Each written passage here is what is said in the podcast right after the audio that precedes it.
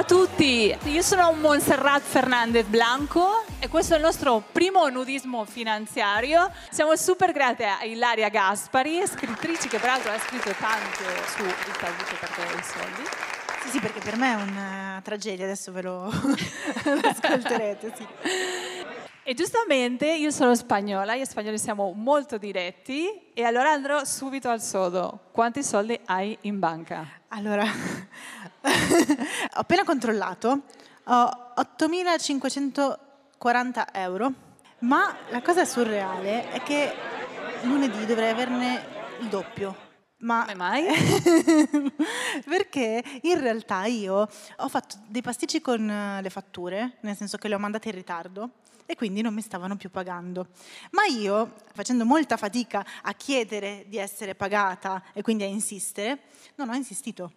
Alla fine eh, è successo che due mesi fa ho deciso di farmi un regalo, cioè di prendere una persona, una cosa che non avrei mai, mai, mai pensato, che mi aiuta a gestire tutte le questioni pratiche della mia vita. E quindi Giusy, che è questa persona che mi aiuta, mi ha spinto lei e ha detto ma scusa perché non insisti un po' di più? E quindi ho insistito e presto sarò quasi ricca, diciamo. Abbiamo pensato di partire il nudismo finanziario con questa domanda perché ovviamente rappresenta molto bene quanto per noi è un tabù. Come mai nella nostra società un tabù è sempre stato così? Come è stata la nostra relazione con i soldi?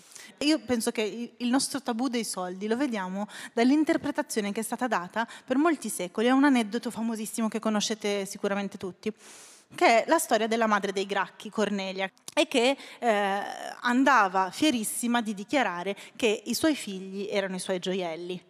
Ma la cosa interessante è che questa storia viene sempre raccontata, io l'ho sentita raccontare un'infinità di volte, come l'idea che guardate che brava, che modestia in questa donna, che lei sa dare il vero valore alle cose e quindi per lei a valere sono i figli, gli affetti e non i gioielli. In realtà la cosa interessantissima che ho scoperto leggendo un libro molto bello di una storica dell'antichità che si chiama Aglaia McClintock, in realtà la cosa interessante è che Cornelia stava facendo polemica quando diceva i miei gioielli sono i miei figli. Perché? Perché sostanzialmente stava protestando contro questa legge che era stata emanata e che aveva colpito anche lei, che era la figlia di Scipione l'Africano, quindi era la figlia del grande eroe delle guerre puniche. Sta protestando con il fatto che questa Lex Oppia avesse preso di mira appunto proprio l'idea della ostentazione della ricchezza e quindi privato le donne della possibilità di ereditare sostanzialmente in forma di gioielli, che era il modo in cui loro ereditavano le fortune di famiglia.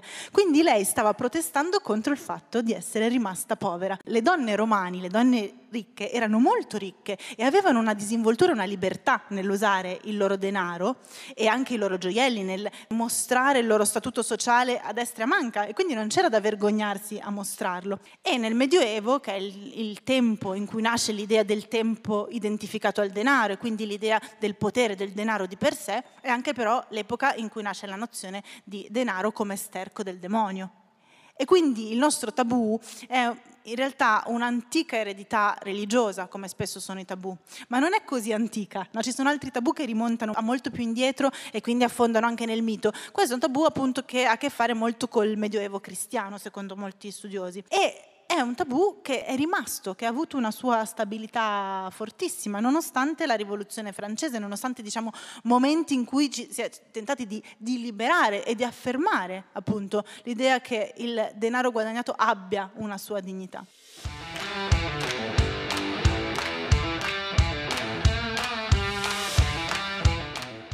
Il fatto che le donne facciano dei lavori che sono remunerati col denaro è una cosa relativamente recente e in questo un ruolo importantissimo l'hanno avuto le intellettuali, quelle che hanno iniziato a un certo punto a vendere i frutti della loro attività intellettuale.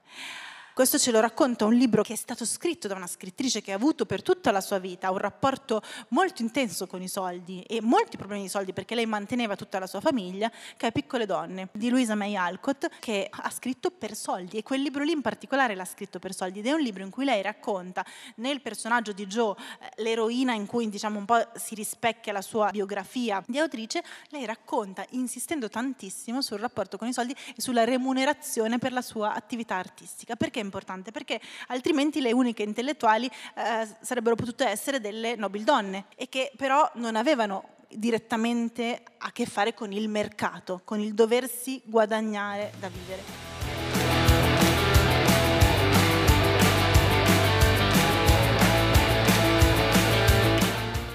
Fatto che esista tuttora il famoso gender gap, che appunto a parità di mansioni le donne sono pagate meno, è una cosa che rimonta a questa eredità antichissima e al fatto che in realtà appunto per le donne sia considerato un po' più disdicevole parlare di soldi. Perché? Perché i soldi naturalmente sono equiparati al potere. Il punto è il rapporto delle donne col potere, che le mascolinizza, le fa perdere gli attributi che eh, in un bellissimo saggio che è stato fra l'altro ripubblicato di recente, che è un saggio appunto del 47 ma molto attuale per molti versi, non tutti, è un saggio di Simone de Beauvoir, l'idea che la femminilità, quindi anche una forma di docilità, una mitezza, un essere accomodanti, eh, siano in realtà una trappola, ecco, e per i soldi lo sono tantissimo.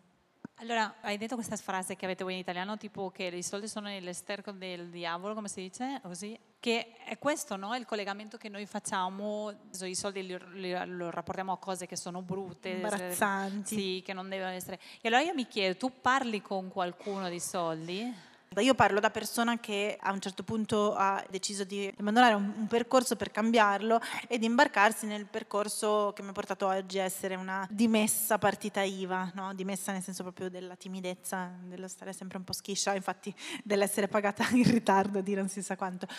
Però effettivamente mi è capitato tante volte quella farti sentire un po' fuori luogo del sì, poi ne parliamo, cioè per riassumere con una famosa scena di Boris, il, la serie, nell'ambito di un set di una orribile fiction eh, tv, dove questo ragazzo pieno di sogni va a lavorare, fa lo stagista ed è trattato da tutti un po' come schiavo, e non a caso si usa questa parola perché lo schiavo chi è chi lavora senza essere remunerato e gli dice il produttore no, ci vuole passione, non contratti. Questa cosa io me la sono sentita dire a volte, oppure il famoso ti pago invisibilità. Ed è strano il modo in cui ti mette la persona che dovrebbe parlarti di soldi e però ti mette nella condizione di doverti quasi giustificare o difendere per tirar fuori tu il discorso. Io questa cosa l'ho sofferta tantissimo perché per problemi miei, cioè io sono una persona nevrotica, però cioè uno ha il diritto di essere nevrotico. È a questo che servono i diritti, no? Cioè all'essere tutelati dalle proprie debolezze. Se uno è un po' nevrotico ed è timido, è insicuro, ha problemi ad affermare una cosa, non per questo dovrebbe essere sfruttato.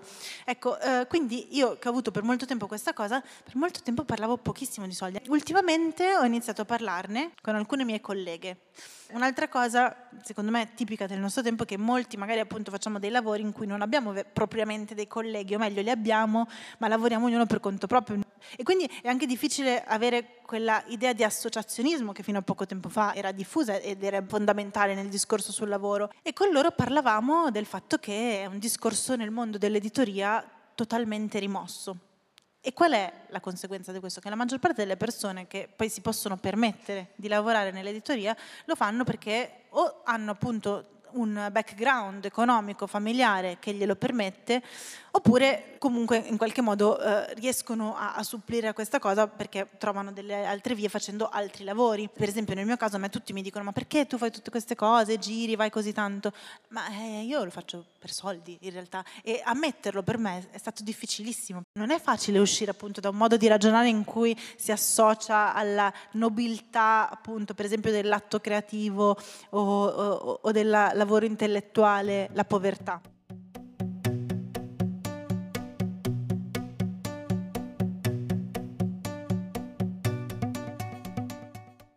Allora, stavi parlando di quanto hai influito nella nostra visione, nel nostro passato storico. Invece il tuo passato familiare com'è stato? Com'è il rapporto nella tua famiglia con i soldi?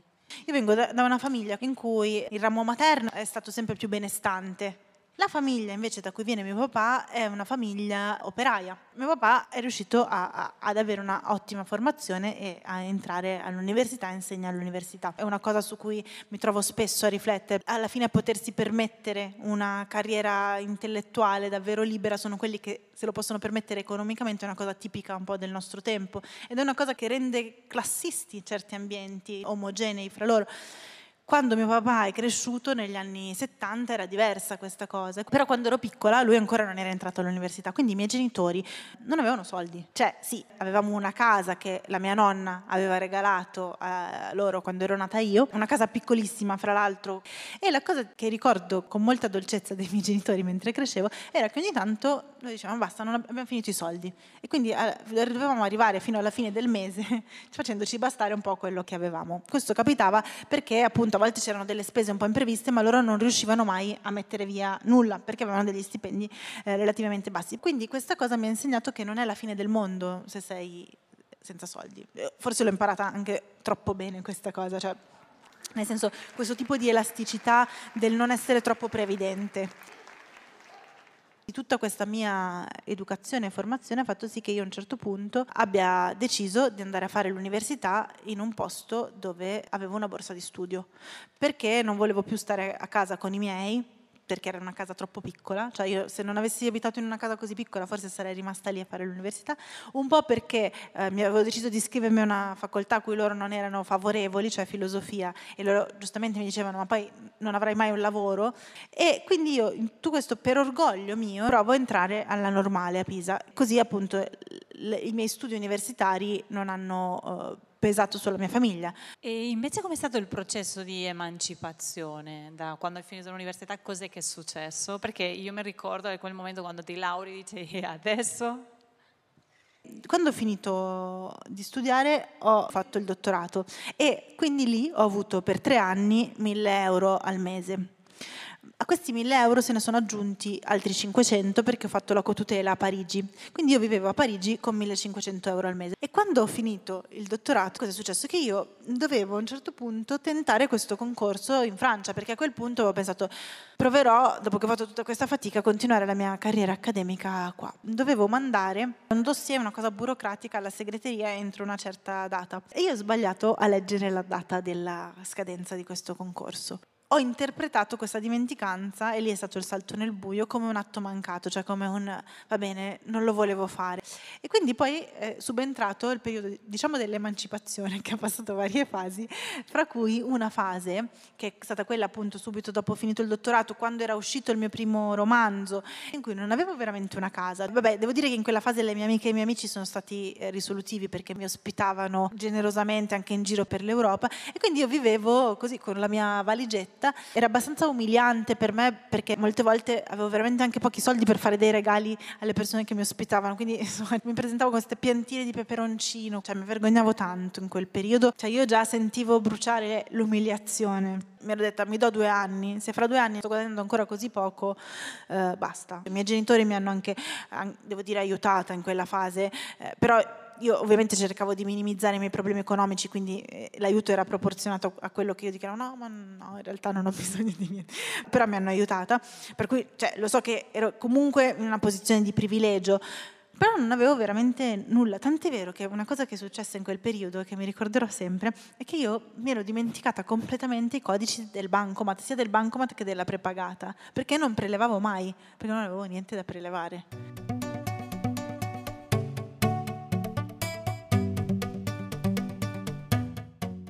Come stai? Adesso come è arrivata la stabilità economica?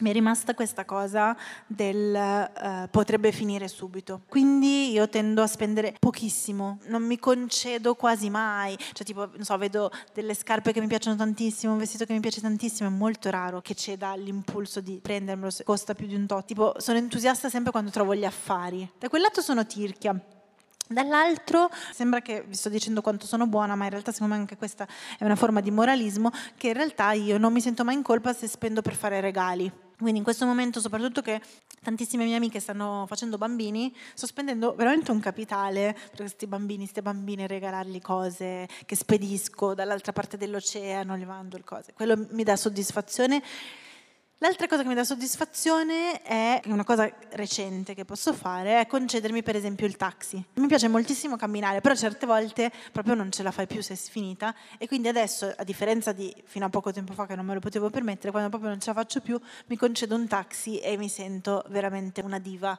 Questo è bellissimo perché, allora, io sono catalana, i catalani siamo molto ortirchi, è proprio, tipo, non si può spendere, è proprio una ossessione che abbiamo, per esempio, il taxi è il male, nel senso, è una spesa non concepibile, nel senso non è concepibile che tu prenda il taxi. E soprattutto la cosa divertente è che a Barcellona costano pochissimo in confronto quando a Milano è tipo uno sfaccello. Per quello il taxi è una cosa vietata, per quello questo mi piace, dovrò andare con te in taxi. A, a me dà gioia perché io la sento come una trasgressione. E poi mh, ogni tanto gioco la schedina, ma perdo sempre. Quella da 5 euro, mi piace prestarli. Adesso avere questa cosa che comunque so che posso, tipo se qualcuno mi dice ah mi servono, glieli posso dare, mentre cinque anni fa non potevo, per me è di grande soddisfazione.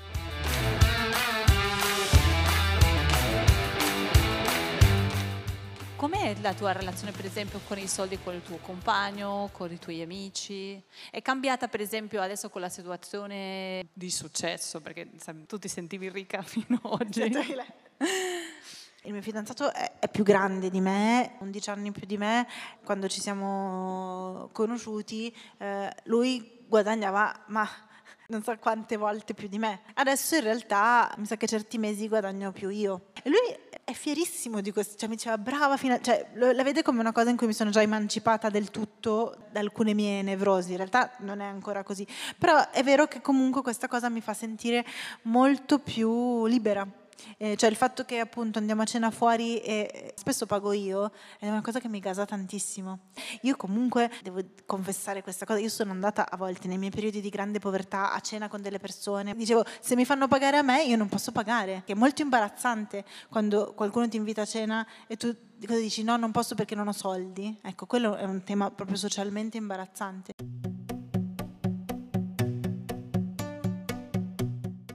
Cioè, l'invidia è un altro tabù grosso. Eh no? sì. Eh, eh, eh. Il problema è che i soldi sono identitari, no? Eh sì, perché comunque c'è questa identificazione con il successo. Però nella spinta performativa per cui tendenzialmente è meglio avere più successo e più soldi, in realtà smettiamo di porci la domanda se davvero vogliamo più successo e più soldi, perché non è detto che sia così. Magari una persona sta meglio in una condizione più rilassante ma più anonima, per esempio, se uno si chiede ma perché voglio apparire di successo, perché voglio apparire ricco? Quindi provare a decostruire la domanda, secondo me è sempre importante, ma non perché le tolga eh, senso o potere, ma in realtà gliene aggiunge alla domanda. No? E l'altra cosa importante è che appunto i soldi eh, eh, hanno anche a che fare con l'idea di futuro che uno si costruisce. In questo momento storico è molto difficile pensarsi al futuro, no? però il rapporto con i soldi racconta anche quello, racconta anche appunto i progetti che uno, che uno fa la cosa che mi ha pesato negli anni, cioè io sono felicissima di pagare le tasse, lo so che sembra una cosa retorica da dire, però mi dava molto fastidio il fatto che l'essere così nevrotica mi avesse resa una persona in grado di contribuire poco.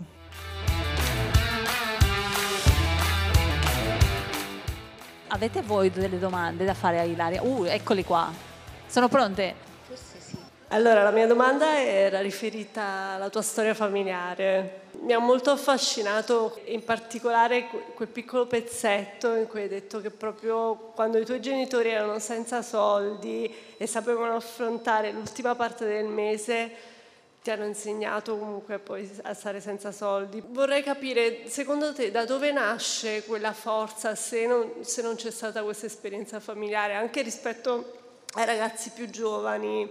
Quel pezzettino lì che ti dà quella spinta lì è fondamentale, secondo me, nella tua storia. Guarda, eh, grazie per questo intervento perché in effetti non l'avevo mai vista in questa luce, cioè l'ho vista sempre come una cosa molto tenera della mia famiglia, però non avevo mai pensato che potesse essere una cosa che effettivamente è importante. Però ne, mentre parlavi pensavo, è vero che io in quel momento in cui ho fatto diciamo un po' il mio salto nel buio, ho detto mi do questo tempo per vedere se riesco a fare questa strada che vorrei fare, eh, forse l'ardire e anche l'incoscienza di lanciarmi mi veniva forse effettivamente da lì. Imparare a fare con meno è importante sempre, perché effettivamente ti emancipa, cioè ti dà una libertà che altrimenti non hai perché pensi di dipendere dalle cose. Certo, quel passo in più dell'educazione forse ha a che fare più che altro con il provare a mostrare che i soldi è vero che sono importanti, però non sono tutto. Per me è stata questa la lezione importante dei miei genitori. Secondo me appunto è una cosa sempre importante nella vita relativizzare le cose, cioè vederle in prospettiva. E, e non è sempre facile, però è una cosa che quando impari a farla ti aiuta tantissimo e ti dà una forza enorme.